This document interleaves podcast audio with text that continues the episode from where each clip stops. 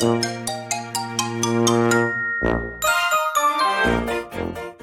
んばんは、たかしです。本日は8月14日月曜日、ただいま18時31分。それではドル円の相場分析をやっていきましょ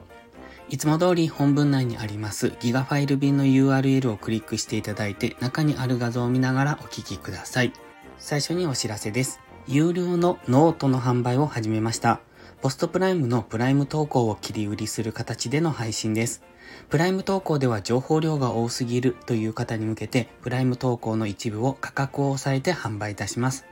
ぜひ日々の分析力アップにご利用ください。詳細は概要欄にあります。それではドル円の4時間足からなんですが、いつも通り日足の概要をざっくりとお話ししておきます。現在日足、ストキャスティクスは高値圏にありますので、いつ日足単位の調整の下落が起こってもおかしくないところ。なおかつ日足では現在145円というところが過去の高値でもありますので、現在地からのえー日足単位でのダブルトップでの下落には警戒が必要です。では、それを踏まえまして4時間足の画像からなんですが、まずは、えー、冷やし単位での今、高値圏にありますので、高値圏での乱高下に注意です。緑の矢印のように、145円を挟んでの乱高下ですね。明確に145円を上抜けて、そこに定着する145円がサポートに変わるような動きをするのであれば、もう一段高っていうところを見ておけるんですが、現在は145円が冷やしでの直近の高値になりますので、そこを挟んでの乱高下、上がったり下がったりという、ここから上昇していくのか、下落していくのかっていう、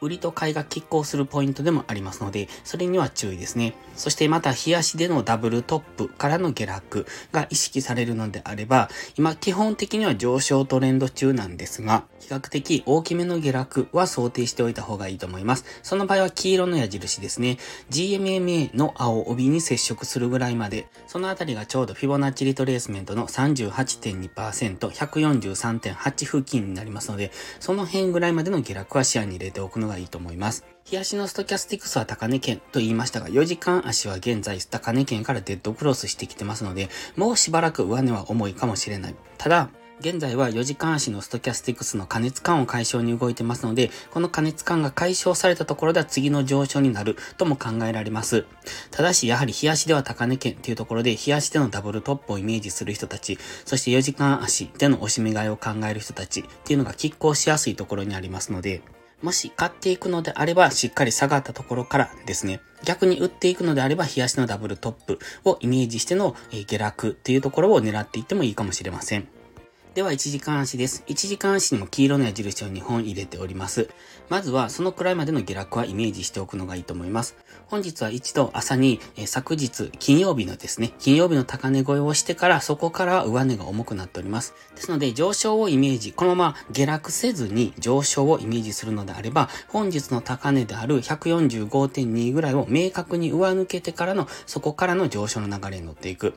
もしくは先ほど言ったように、深めの押しをつける可能性があるので、その場合は144.4付近、もしくは143.8付近、そのあたりまでの一旦の下落を待ってから下げ止まってから次の上昇っていうのを見ておくといいと思います。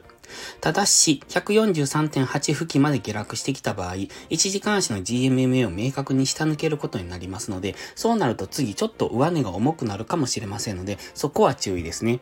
基本的には今、え下がったところを買っていく押し目買いの方がトレードとしては安全だと思いますが、日足ではダブルトップでの大きめの下落っていうことも考えられますので、どちらも今は見ておける、そういうところにあると思いますので、自分でどちら目線でトレードをするのかをしっかり分かった上でやっていかないと、その上がったから買っていこうとか、下がったから売っていこうみたいな、そういうことをしていると、売っても買っても負けますので、売るのであればどうして売るのか、何を理由として売るのか、買うのであれば何を根拠として買うのかっていうところを自分の中で定めておくといいと思います。